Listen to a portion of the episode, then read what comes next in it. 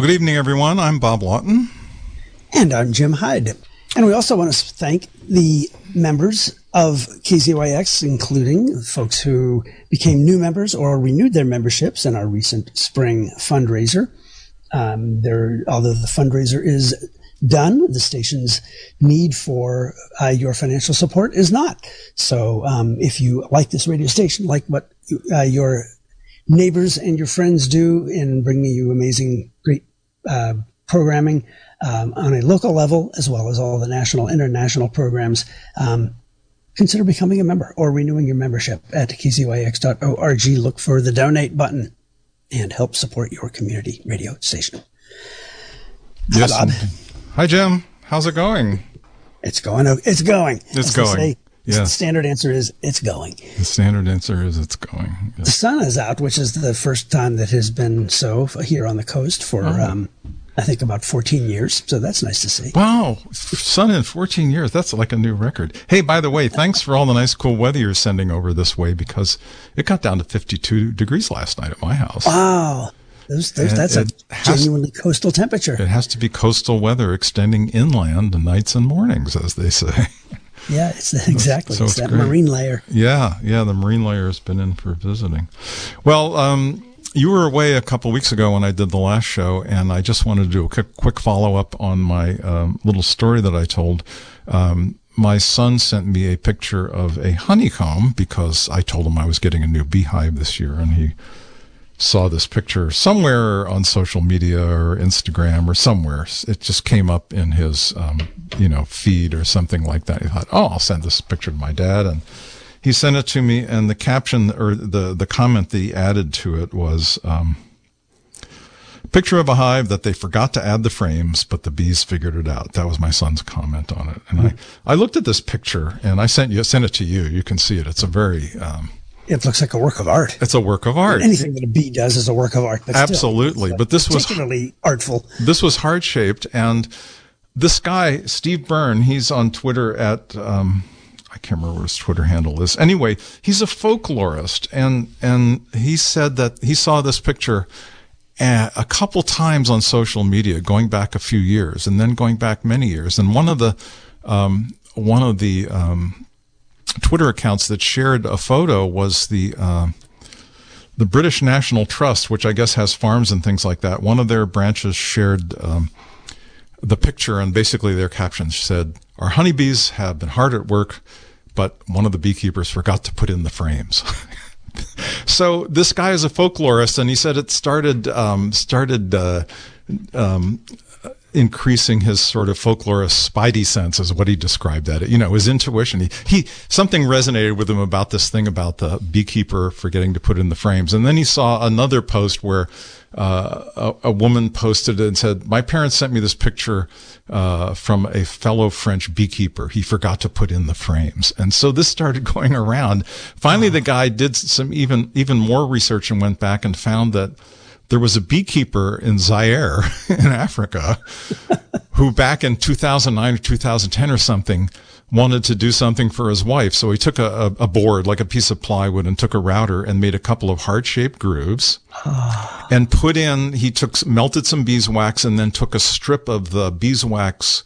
They call it foundation. It's, it's the honeycomb shaped, uh, strips of of wax that you put in the the full size bee frames. But he just put in a little tiny, you know, like an inch or so in the heart shape and a couple of other little curlicues, and he set it on top of the beehive where the bees would come up and they naturally start building on whatever available shape is there. If there's beeswax in a heart shape, they'll start building the combs on that.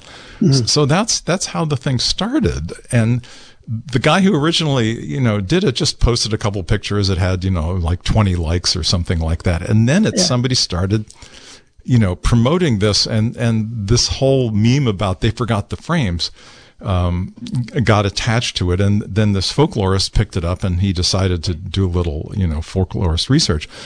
The whole reason I mentioned it on the show is because when I got really curious about it and wondering about this thing about forgetting the frames and all that, I, I saved the photo from my um, from my chat account into my photos, and then I used the share sheet. You know, the the thing that you tap on when you want to send right. it to somebody or whatever. And I kept scrolling down to see what my options were. And then I'd never seen this before, but down at the bottom of the share sheet, that, that um, menu that pops up, it said search with Google Lens. I had never mm-hmm. used Google Lens before, but I was in photos and it put the, um, uh, uh, uh search with Google Lens in there. So, I tapped on that and it popped up the Google Lens in the Google app. It, you know, left photos and went into the Google app.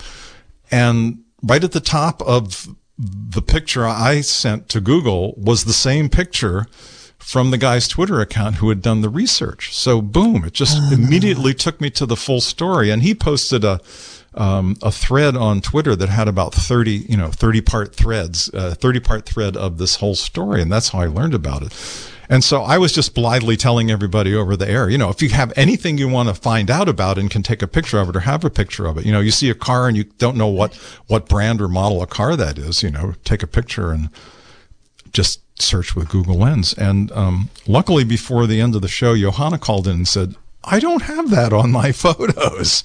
Uh-huh. And I went, oh, okay. Well, I must have missed something there. So what I missed is you need to have the actual Google app for your device installed. Uh, and the Google app is not a default app on the iPhone, I don't believe. I think you no. have. Oh no, you no, have, no, it's not. Okay, you have to go to the App Store and add it to the iPhone. But when you do have it installed, then it will patch your share sheet menu and give you that Google Lens.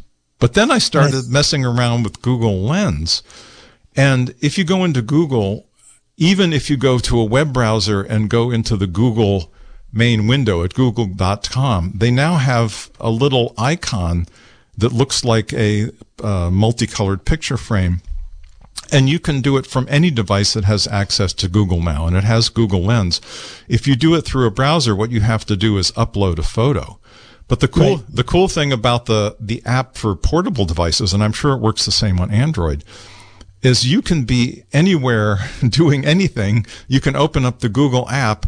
You can snap a picture into the Google Lens part of the Google app and it will immediately do a search. So if you see somebody with a cool backpack, you know, 20 feet away and you can't quite read the label, you know, right. you can zoom in, get a shot and Google will tell you what you're looking at. It's, it's just, it's a really good multi-purpose image search that will get you the information you need a lot of times better than trying to do a text search. Yeah, right. right. And, that's re- that's really cool. And I was just playing with it because I've used Google Lens, but I don't have the Google app on my phone. Um, but what I do have is the Google Photos app. Oh, okay. Free Google Photos app. And when you're in Google Photos, you have the ability to explore through Google Lens any photo that you have in your Google, Google Photos library.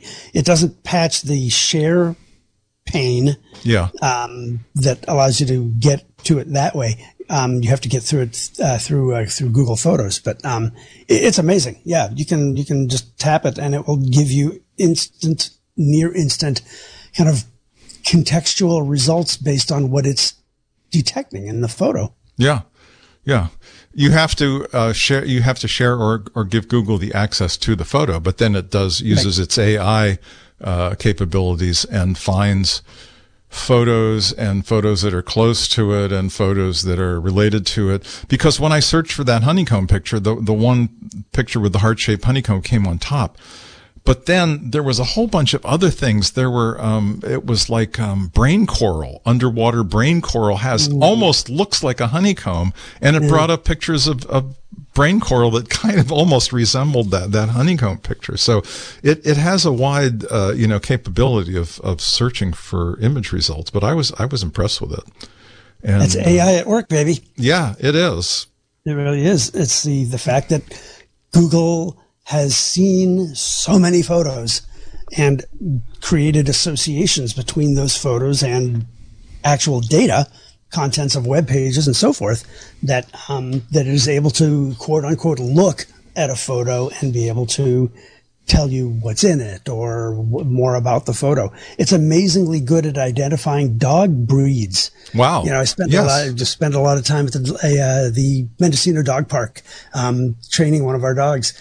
And so I take a lot of pictures of a lot of different breeds and it is remarkably accurate um, in terms of being able to identify. Oh, that's so cool because then you don't have to make a, a, fool out of yourself and be that guy and say, well, "What kind of breed is that dog?" You know, exactly, exactly. Just stopping somebody. I still ended up doing that a lot. well, a lot of people are flattered when you do you it. You can look too. even more like that guy by taking a picture of the phone of the dog and then looking at your phone to try to figure out what it breed what breed it is. yeah, you have to be subtle with that. Which is stuff. which is dorkier. yeah, um, I've done. I mean, for years I've done a lot of search in Google Images using a text query. You know, um, and that a lot of times will get you the results you want. You know, like if you're looking for a new compost tumbler you can search by word and get you know link results but you don't see what the the results are. You just see the link you have to go to. So you can save a lot of time if you just use the uh, shortcut to get to google if you just go to google images and tap on the images tab you can put a um, uh, put a text search in. Or if you're in in uh, yeah. duckduckgo you can use the um, what is it the auto bang or whatever what do they call it? The you know there's the I can't, there's a name for that now. You use the exclamation point as a trigger, and then if you put in GI, DuckDuckGo knows you're looking for Google Images, and then you put your text string in, and it comes yeah, up. Yeah. But uh, that way, you just see a lot of uh, pictorial results, and a lot of times it's faster in looking for the thing you want. Because most of the time, what comes to the top are the paid placements. you know. Yes. So if you're indeed. trying to buy something online, that'll that'll come up at the top. Yeah. Yeah, but you know, you brought up a really good point um, and the uh, uh, behind that really cool story, two really cool, uh, two really good points. One is the fact that when you see an image that races across the internet like wildfire and has some amazing story attached to it, that story is not always the truth. Yes. In fact, very often it is not. Um, it is a, it is the ultimate game of telephone. And once somebody writes a, a, potentially more interesting story, then that's the story that gets associated with that with that photo, and then it, it takes off. Um, so it's yet just another illustration of don't believe everything you see.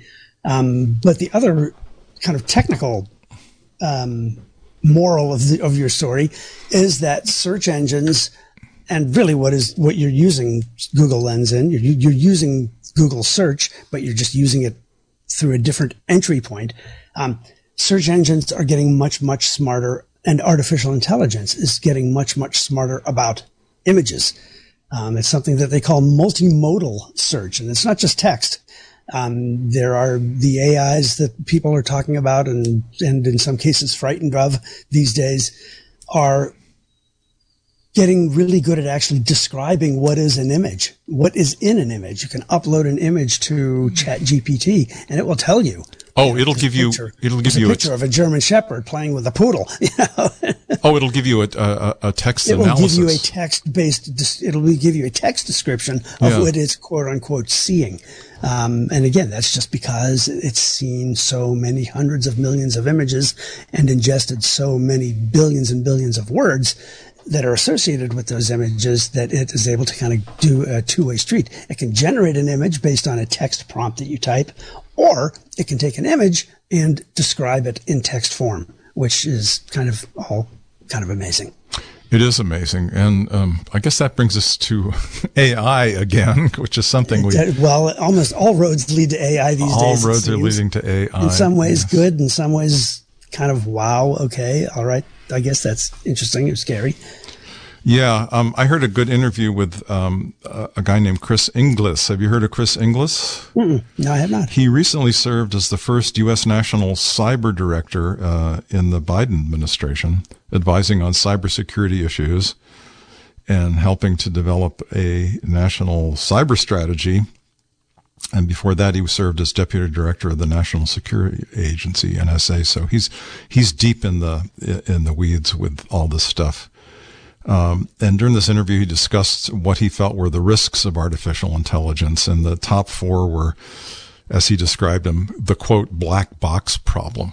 When they Yeah, come yeah. up with these algorithms, like you were describing, you know, you, you send a picture of a German Shepherd playing with a poodle, and it comes back with a description. How it derives that is inside of a black box We don't know how. We don't know how. It we works. don't know how it works. We don't know how it works. And the problem is, if these things start to go rogue, or like we, you were saying, uh, you know, you want to find out the truth about a photo when there's a whole bunch of of questionable stories attached to it. How do we know that the top result to tell you what the photo really is isn't one of the questionable stories? And what's you know what what parameters are making that that uh, come out? The second one was the use of artificial intelligence in launching cyber attacks. You know, mm. go find all the Windows. Uh, XP computers still running out there and infect them with this you know, you don't even have ransomware with the ransomware. Yeah. Right. Uh, another one was the um, the potential for an AI arms race among the U.S., China, and Russia, which is obviously going on now. But how far can that go? And you know, how long before the lights start going out on a regular basis, or the uh, you know, the oil pipelines start uh, locking up, or whatever. And and then the last one he mentioned, uh, which to me has an immediate uh, consequence that we should all be aware of is the potential use of generative AI to spread min- misinformation ahead of the 2024 election. Yeah. And a point he brought up uh, in in the previous election, he he said this, and it really resonated with me. And I want everybody to think about this because I think this is really important. A lot of the chaos in the last election was because there was enough disbelief and doubt spread among sectors of the population about the legitimacy of the election that they didn't actually have to go in and hack voter rolls or cancel mm. votes electronically or anything like that. If they can get people uh, disgusted or depressed or, or angry to the point where they don't bother to vote, that's just the same as electronically, you know, hacking them off a voter list or something like that. Yep. And that, that stuff has a lot of consequence. And that's something that, um, I'm worried about, and I think we should all be th- thinking about that and and uh, thinking about what things we might be able to do to um, to, to um, help keep that from yeah. being a problem. Yeah, there. I mean, there is a lot of concern, valid concern over um, where AI might take us. Um, just yesterday, a group of industry leaders warned that the uh, that artificial intelligence technology the very technology that they're building in a lot of cases um, might one day pose an ex- existential existential threat to humanity and should be considered a societal risk on par of with pandemics and nuclear war. Um, I'm reading here from a New York Times article. Uh, the a one sentence statement was released by the Center for AI Safety, a nonprofit organization, and the statement was, in its entirety, quote Mitigating the risk of extinction from AI should be a global priority alongside other societal scale risks such as pandemics and nuclear war. Um, unquote. And the, the letter was signed by more than 350 executives, researchers, and engineers who are working in AI. That included uh, the chief executive of OpenAI, the creators of ChatGPT and DALL-E, um, Demis Hassabis, chief executive of Google DeepMind, and Dario Amodei, chief executive of Anthropic. So um, it's kind of interesting on two fronts, I think. One is um, the fact that a lot of the people who are so deeply immersed in creating and advancing AI technology are warning us that it could kill us all. well, and yet they and yet they persist. I mean, the guy and they persist. The guy who's the head of the guy who's the head of uh, Open AI. Um, I guess Sam Altman. Yeah, I guess he appeared before Congress saying, "Please regulate us." Regulate but us, then, please. Then this guy comment. The guy was I was quoting before commented on it and saying, "Well." that's nice. You're already there. What about people who are your competitors? People who are just starting out in their garage. Are, are, are you making it so that it's harder for them to compete with you? Is it, are you making yeah. it so that you're, you're going to be established as the default or something like that? And, and now it's going to be harder for, you know, the barrier to entry will be because you want the, the uh, technology to suddenly be regulated? I don't know. It's, exactly. It's kind of like, you know, raise the drawbridge. Now yes side of the moat. Right. Yeah. Um, and also, I mean, regulation is it's good luck with that in a in a in a world of multiple governments, all with very different, diverging interests. Um, any regulations that we'd create here would certainly not be put into uh, would be would not be enforced in China. And indeed, um, there are organizations in China that are developing um, AI chatbots that are very very friendly to communist the government policy and non-critical of uh, you know, ask it to write an essay about Tiananmen Square, and you will not get the same essay that you know uh, an AI created outside of China um, yeah. So, you know, regulation is not the, the, the, genie's out of the bottle. There are now open source versions of it, and, and that's just it's it's just not going to happen. Um, so you know that that part is interesting. The other part I think that I found interesting was you know, I mean, we're living at a time when climate change is on the verge of making certain parts of the planet uninhabitable and where, you know, species extinction is happening at a scale not seen since, you know, the, the, the, the, the, the, the meteor that wiped out the dinosaurs. Yes, the meteor uh, happened it, wouldn't it be interesting? Wouldn't it be great if a whole bunch of executives came out and said, you know, we need to, we need to, we need to fight climate change. We need to fix, um, address species extinction. Uh, we need to uh, uh, address the wealth gap between the richest and the poorest, which is a very big societal danger in its own right. Um, yeah, I just found it interesting that you know that, that these people who are working on the very technology that they are warning us about are it's it's a, it's a little bit like focusing on the traffic jam that's on the other side of the railroad tracks when a freight train is coming barreling toward your stalled car. Oh, jeez. you know yeah. I mean? I don't know. To me, it's just as likely that the billionaires would all get in their rocket ships and go to Mars. and start. Yes, they probably they've got a plan for that. I think they have a plan for that. Yeah, I got to tell you one more little anecdote that came out Please. of this interview. And then I've got another good, uh, some uh, some you know, kind of interesting, fun geek. Our listeners might want to play with AI noise too. Um, know, news, I should say. He, he said that uh, a while ago. This is the guy that was working in the in the Biden administration. He said a while ago he, there there was a presentation of an autonomous weapons study. You know, these are these are weapons that include artificial intelligence, and the whole thing was titled the autonomous weapons study, and they came to a break in the presentation, and one of the people there said, "Do you actually intend to build autonomous weapons?" And the guy kind of cheekily said, "Yes, some degree of autonomy and they will be in these weapons." And the person that was questioning him said, "If by that you mean this thing can change sides in the middle of a fight, then I don't think that's what you want." And he says, no, that's not what we want. Well, then you're not building autonomous weapons. You're building more capable weapons. And I thought that was great. Whew. You know, your autonomous car, you hop in your autonomous car and you say, take me to some place that says pizza. And the autonomous car says, well, I can tell from your heart rate and your blood pressure. You don't need a pizza. I'm taking you to the vegetarian restaurant. Right. that right. would, that would be an autonomous car. I like uh, that. Yeah. Changing sides.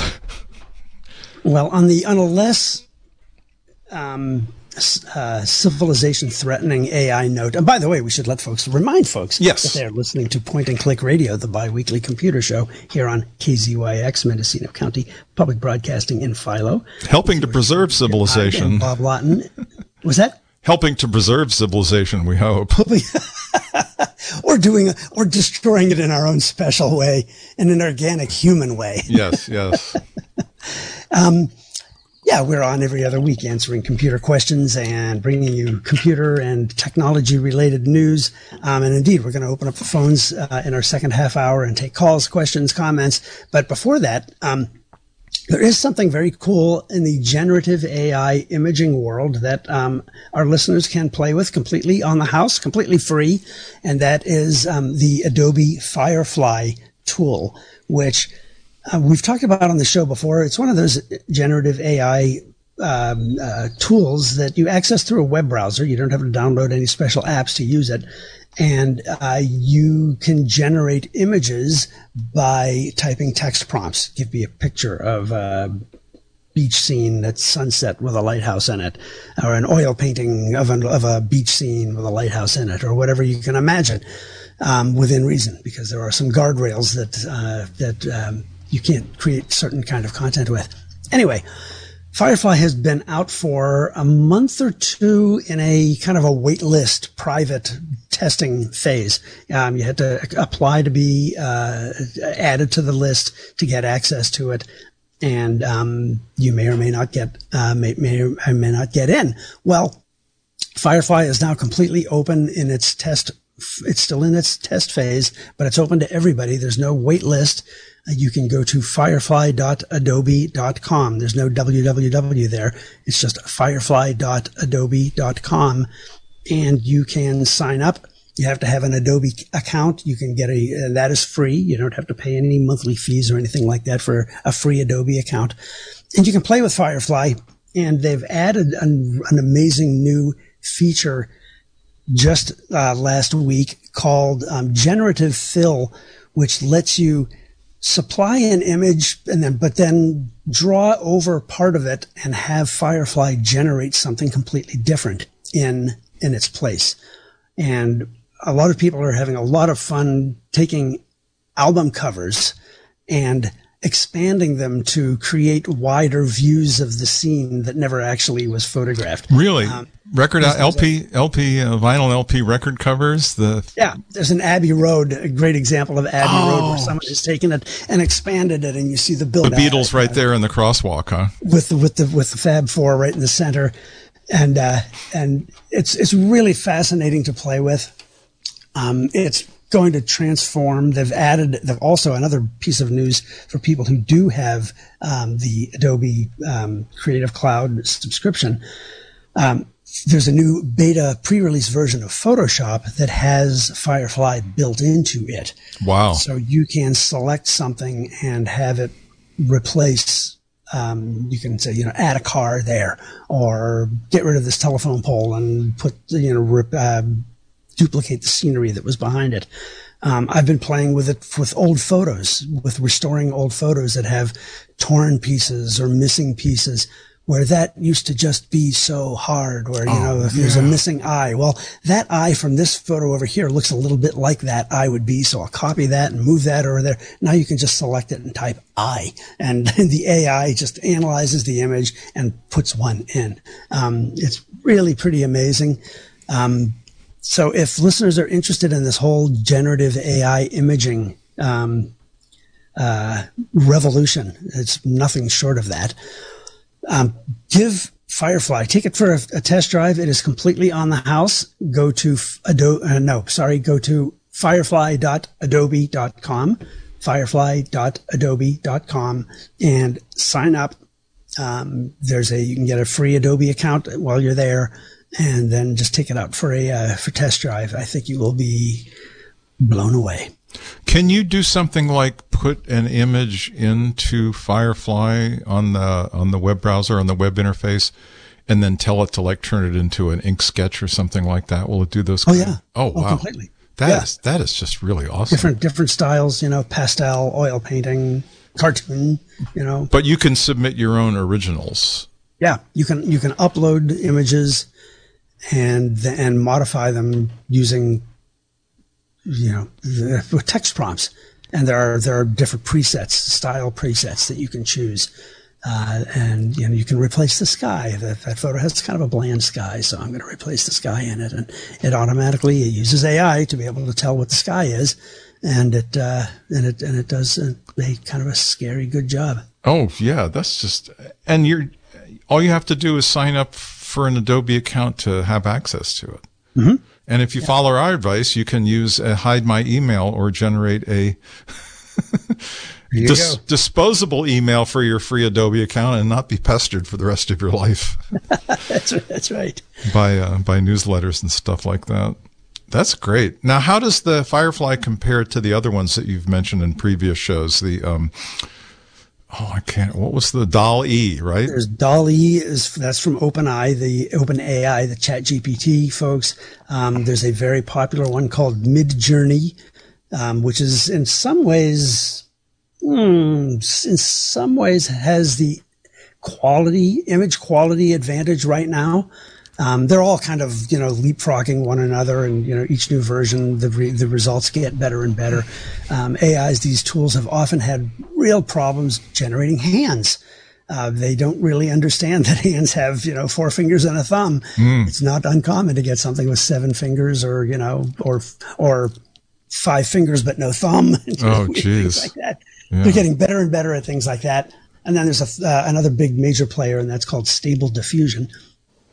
Firefly, the, the thing that's maybe the most interesting about Firefly is that it has been quote unquote ethically trained. Uh-huh. The other image tools, all of the ones that I mentioned, were trained were trained on this database of billions of images that were scraped off of the internet, many of which are obviously copyrighted work that were used without the photographers or artists or painters or illustrators permission. And that's one of the big controversies surrounding this stuff is, hey, you're creating images based on the work that human beings paid and are created, and they're not getting paid for it. And that is a valid criticism. Firefly, on the other hand, because it's from Adobe and Adobe's main audience is artists and creative uh, uh, types, trained Firefly only using licensed images that Adobe had the rights to be able to use for training purposes. Um, one of Adobe's big side businesses, if you can call it that, is selling stock images, where you can go, you know, you're a designer and you get a picture of a, you know, happy person about to eat a salad for a restaurant ad. You can go to Adobe Stock, they call it, is the website, and do a search for you know, smiling person eating salad and get 14 different examples and download the one you want, pay for it, and then use it in your ad. Well, Adobe has the rights to millions and millions of these stock images, and they used them to be able to train um, Firefly. So it is a it's a more ethical um, model for training. Are they gonna Are they gonna actually uh, pay pay uh, microcents to the uh, yes. Im- image creators who whose uh, pixels get get sucked into uh, the Firefly results? I believe that they, I believe that they did. Well, it's, that doesn't, they don't work that way. You don't, you know, you're not going to get like the salad that was in stock image number 407. Okay. Um, they're, they're, these tools are more complex than just, oh, I need a, a salad. There's one. I'll stick that in the image. Um, there's a smiling person. I'll grab that one from this stock image and use that. Um, the way that they work under the hood is, is a lot more complex than that.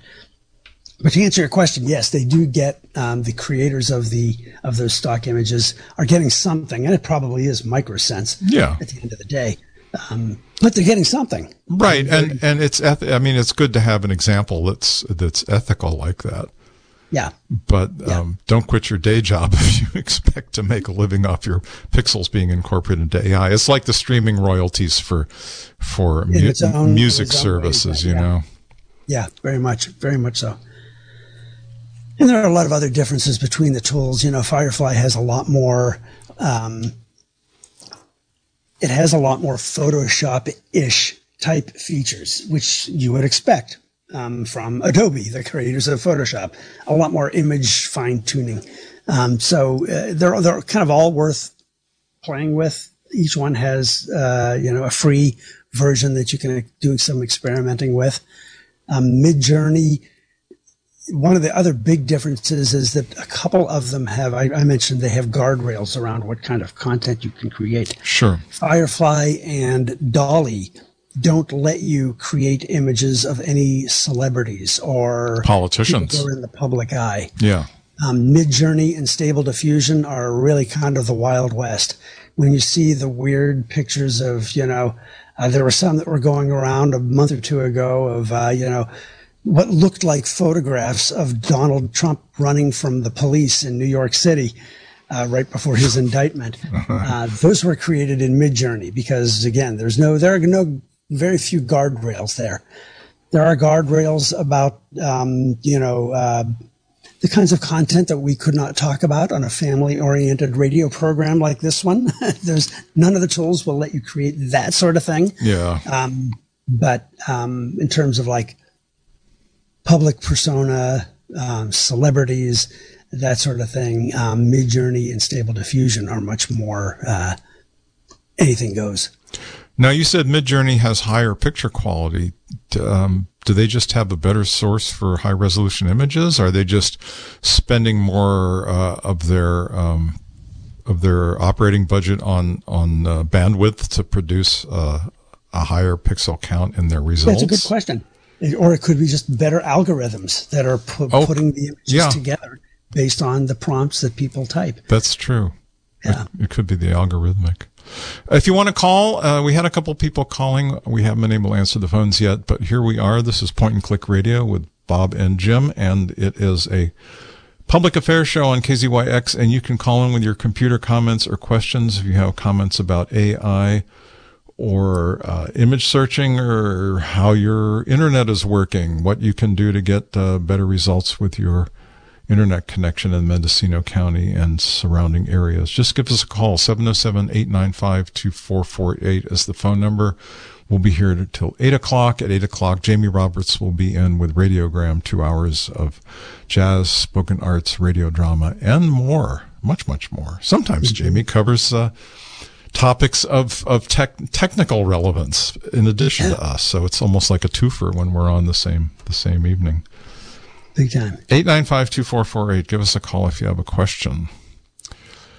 Um, and go ahead. Go ahead, Bob. No, you go ahead. Um, yes. It's next week.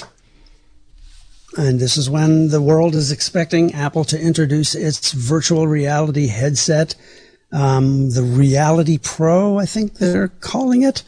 Um, it sounds like it's going to be expensive.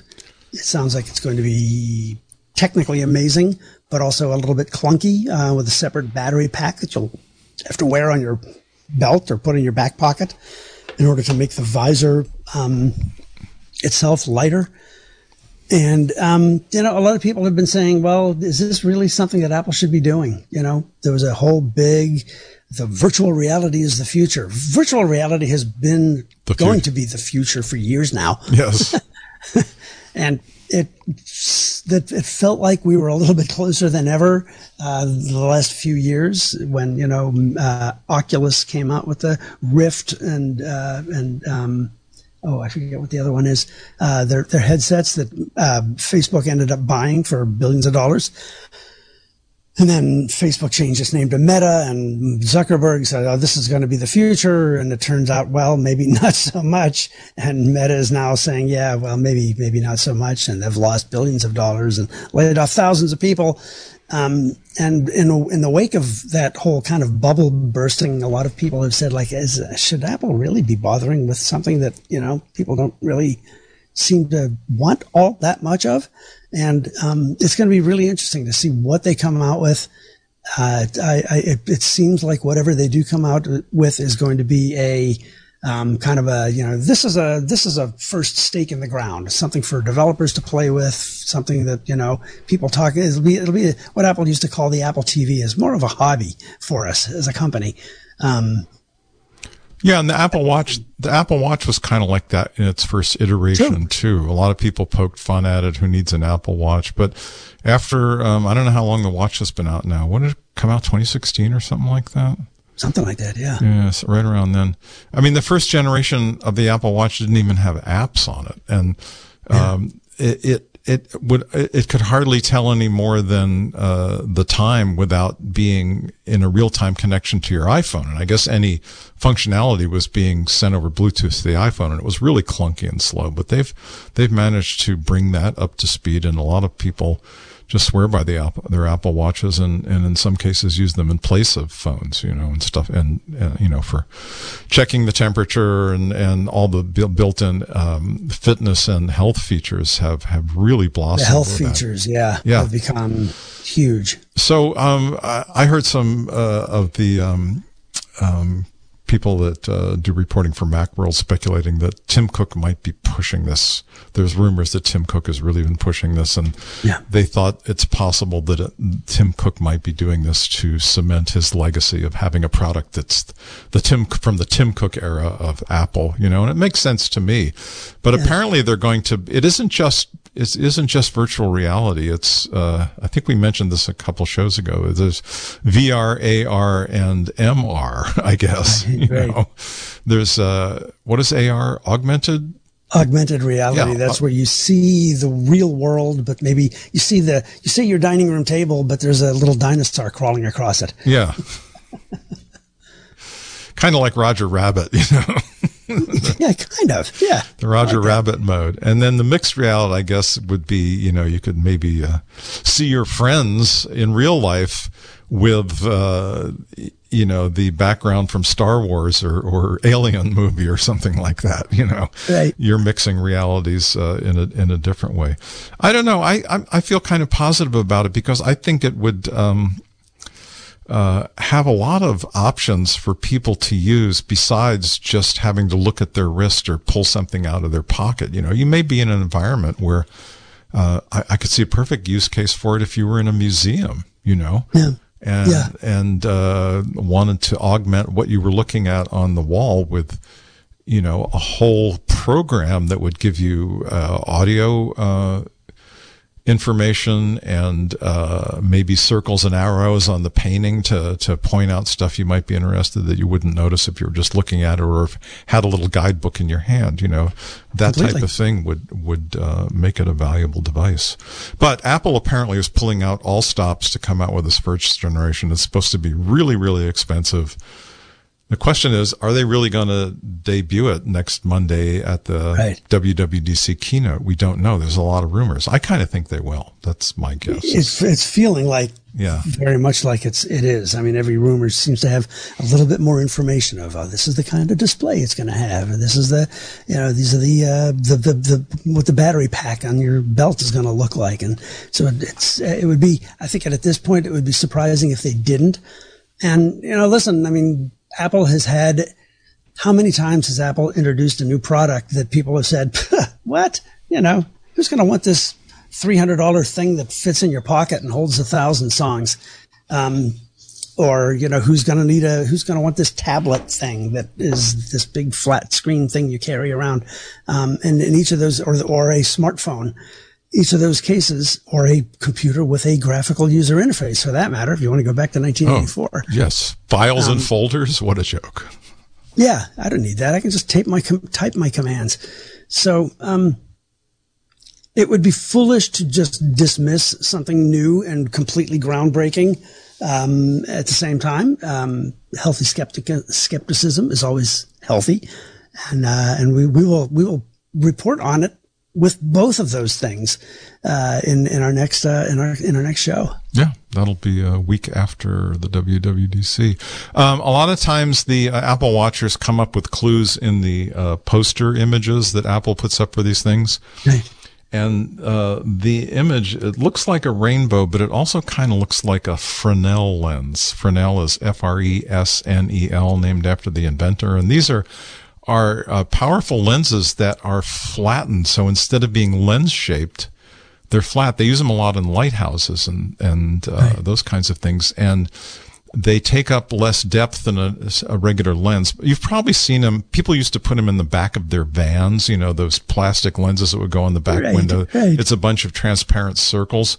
Well, it it takes a lens and it segments it into circular segments and, and segments and then collapses it into a flat surface. And that's what this poster looks like. It looks like a, a Fresnel lens reflecting uh, multicolored, uh, like a rainbow. And um, that to me, because that's the kind of lens they would probably have to use in a device like this, you know, to yeah. to get the um, the uh, video screens in the goggles. Well, you have you have a headset. Does it have a Fresnel lens in where you Fresnel? I think it does. I think it, it, I think it does have those little concentric circles uh, yeah. in them. Yeah. So that would be a clue that they're going to do something optical in the WWDC totally. more more than any of the, the the rumors that seem to be flying around. Yeah. Um, there's other rumors too that they're going to uh, completely revamp the uh, the operating system for the Apple Watch, which a lot of people are getting tired of, especially if you like to have apps on the watch. Uh, and you're tired of searching through that little little honeycomb uh, arrangement of the of the icons. Um, it, it's almost like it's due for a, a, a revision to make the um, watch more configurable to the kind of things you want to see and get to things quickly. I mean, I, I, I have to switch between three different watch faces to, to get quick access to the things I like to use, you know? So yeah, it, it, takes a bit. So they may be revamping that. And, and we'll probably get a new uh, look at the next uh, operating system for the iPhone and iPad and, and for the uh, desktop Macs and laptop Macs. Yeah. Um, there's talk of maybe some new Macs themselves, maybe some new laptops. Um, so, you know, the Worldwide Developers Conference always brings a bunch of interesting new uh, announcements. And, um, yeah. And we'll see. We'll see. Yeah. We'll, we'll, be reporting on them in the show. Oh, there's also speculation that um, part of the presentation might be live. They're going to have a small audience, and they probably will do all of the product uh, unveilings and uh, operating system demonstrations with video. But there's a chance that Tim could be out there. Tim Cook, the CEO of Apple, could be out there actually tossing the uh, tossing the the, the uh, reality uh, headset up and down in his hand as he walks across the stage, you know, to introduce it before they launch into the video, which would be interesting because they haven't done that since since COVID. Yeah, it's true. Yeah. Those video presentations are pretty well done. Hey Jim, we have a call. Let's go to the phone. Okay. Hi caller, you're on the air. Yeah, hey, thanks so much. Hey, I'm looking for a, a really good uh, backup solution for, uh, you know, my Mac, my PC. I'm curious if you guys have any um, network attached storage or NAS recommendations.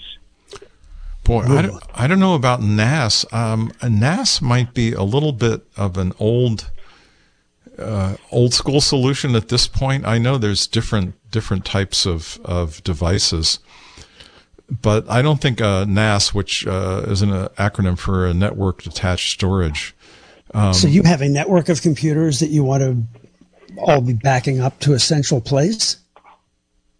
Yeah, you know, there I um, there's a few computers in my house, and yeah, it would be nice to have them backed up to a central place. But my understanding is that some of these NAS uh, systems now um, they'll back up to like a RAID system in the NAS, but they'll also sync to cloud storage. So you have an automatic, uh, redundant, you know, array of independent disks, and you have a cloud backup storage without uh, really having to do anything because um, the NAS just takes care of synchronizing with the cloud.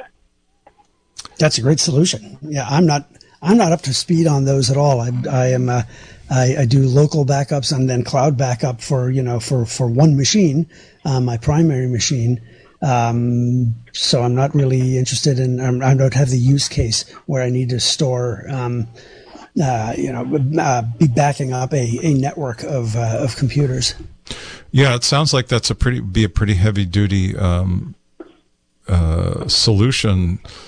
Unless you're doing like uh, massive video editing or, or you know, um, multi-track recording or something like that, it, it doesn't even seem like that would be you know, um, it would be overkill for a household setup like that. You could get you could get something like a uh, um, a Mac Mini, the latest Mac Mini, uh, attach some external drives to it, and probably set it up as a shared drive on the network, and set up your. You could definitely set up your Apple devices to uh, do time machine backups to do that. You could do that. You can use a, a network attached um, or a network shared device like a Mac Mini to uh, back up over Time Machine for Mac devices. Yeah.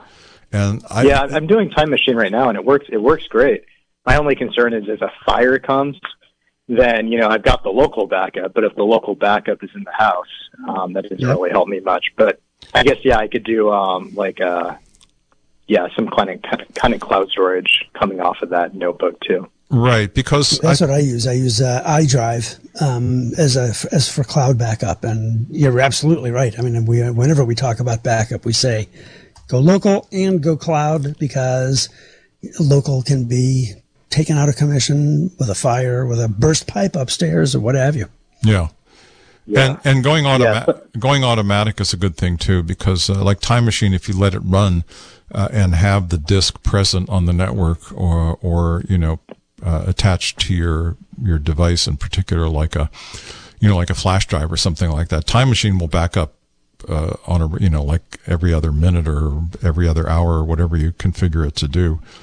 Uh, and so you're getting a, a incremental backup uh, for the the stuff you're working on. But um, the stuff you're Synology has one of these NAS systems that looks really slick. You can even it'll do like a Dropbox thing um, via just the Synology, so you can you can give people a link to your NAS, and they can actually um, you can set permissions, and they can uh, use it like your own personal Dropbox and everything. It looks oh, I see. Cool. You could you could uh, put out an address or a link to for people to access files that you share with them.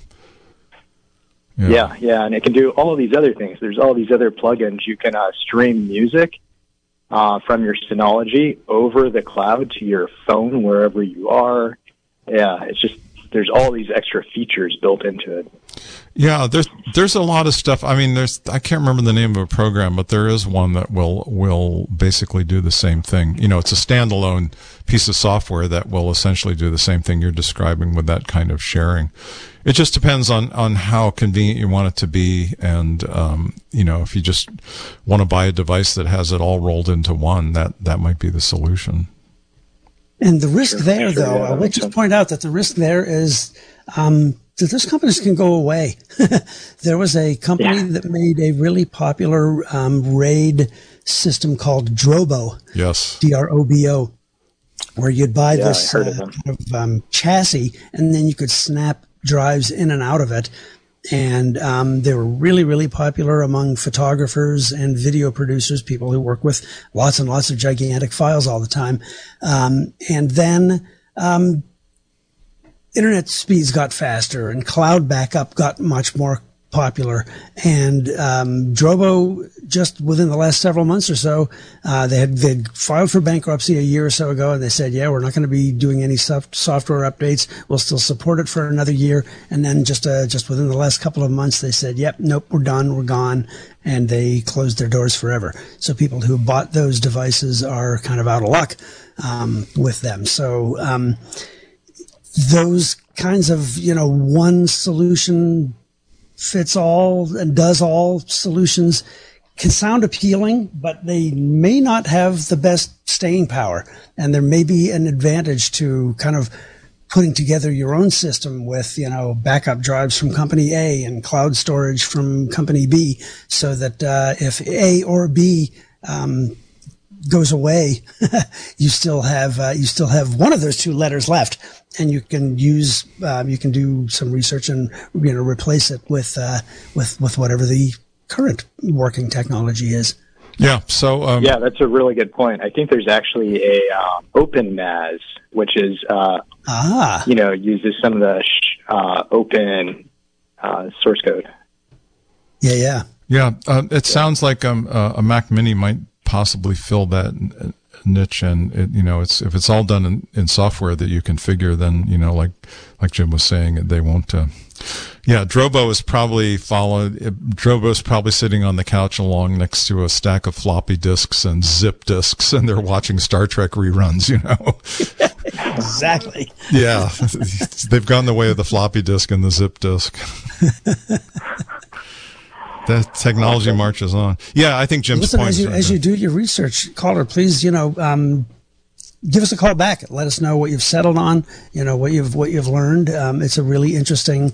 Uh, it's probably a relative minority of our listeners who are looking to back up a whole network of of computers in their home or even in their office.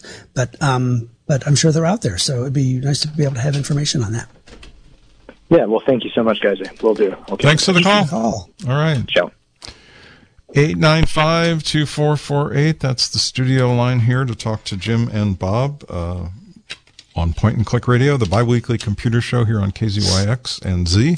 A big thanks to everybody that uh, supported us during the recent pledge drive. We didn't quite make our goal, but um, there was a lot of good response, and it's going to help the station stay uh, live and vital here in the community. And uh, you can still donate anytime you want over kzyx.org. There's a donate button on the site. Just go ahead and give a click and make a donation, or you can sign up for the to become a sustaining member and make a monthly donation to keep keep KZYX and Z on the air. Again, thanks to everybody that pledged during our spring pledge drive. Indeed. Wow, we're almost done. We've got time for one more phone call if, if, if anybody wants to call in and give us a uh, shout. Um, I think um, there's one other thing I wanted to. No, I had. I thought I had a tip. I had a, a, slick tip, one of Bob's slick tips, but I don't have one for this week. But um, I, will just go back and and um, reiterate the whole thing about the Google Lens and searching for things using photos. Um, I did try out the, the, the lens feature built into the Google app. I took a picture of a travel mug I had, and um, it just immediately identified the the the make, the color, the model, and where I could buy it. You know, so it's just it's it's an amazingly responsive way to get information, especially if if it's something you're looking to acquire online or want to get more information about and stuff like that. Yeah, we do have one more call, Jim. Let's go back to the phones. Gonna be a quick one. Hi, caller. You're on the air. Hi, Bob and Jim. It's Johanna. I know I only have a minute or so left, but um, so I'm I'm going to not ask my technical question and just remind people that tomorrow morning on Wild Oak Living a really important program about wildfire safety. Yes. For people who missed the who for people who missed the talk by Yana Valachovic, uh, the um, the fire scientist who was in Ukiah recently. She's going to be live on my program tomorrow. People will be able to call in and ask questions. And Scott Cratty from the Fire Safe Council is also going to be with me to continue the conversation he started on Karen Audubon's show last week. So a really, really important program if you want to learn all about the science of wildfires and how to keep safe. Tomorrow morning, great. 9 o'clock, Wild Oak Living. All right. That is an important one. Thank you so much for that. Thank you. Thanks, Johanna. Bye bye. That's good. I, I, I want to tune in. We need to find out about the uh, what's coming. What's For coming in the in the terms of uh, the wildfire season? Tomorrow at 9 a.m. Wild Oak Living with Johanna. In the meantime. In the meantime. On, Bob. Okay, Jim. Happy we'll computing. again in two weeks, everybody, with uh, reports on uh, the Reality Pro or whatever unreal reality Apple has introduced at the Worldwide Developer Conference. Uh, the latest threats to our very existence, to artificial intelligence, and um, any other cool tips that come our way. Hey, when they come out with that Reality Pro, I want them to have a feature called Distortion Field. that's got to be a, as a, be a tribute to Steve Jobs, the reality distortion field. That's kind of perfect. I'll see you, Jim. Good night. This has been a production of Mendocino County Public Broadcasting, KZYX Philo 90.7 FM, KZYZ Willits and Ukiah 91.5 FM, and Fort Bragg at 88.1 FM. You can find more content like this on our website at kzyx.org and consider donating by clicking the red donate button in the upper right corner. Thank you for listening.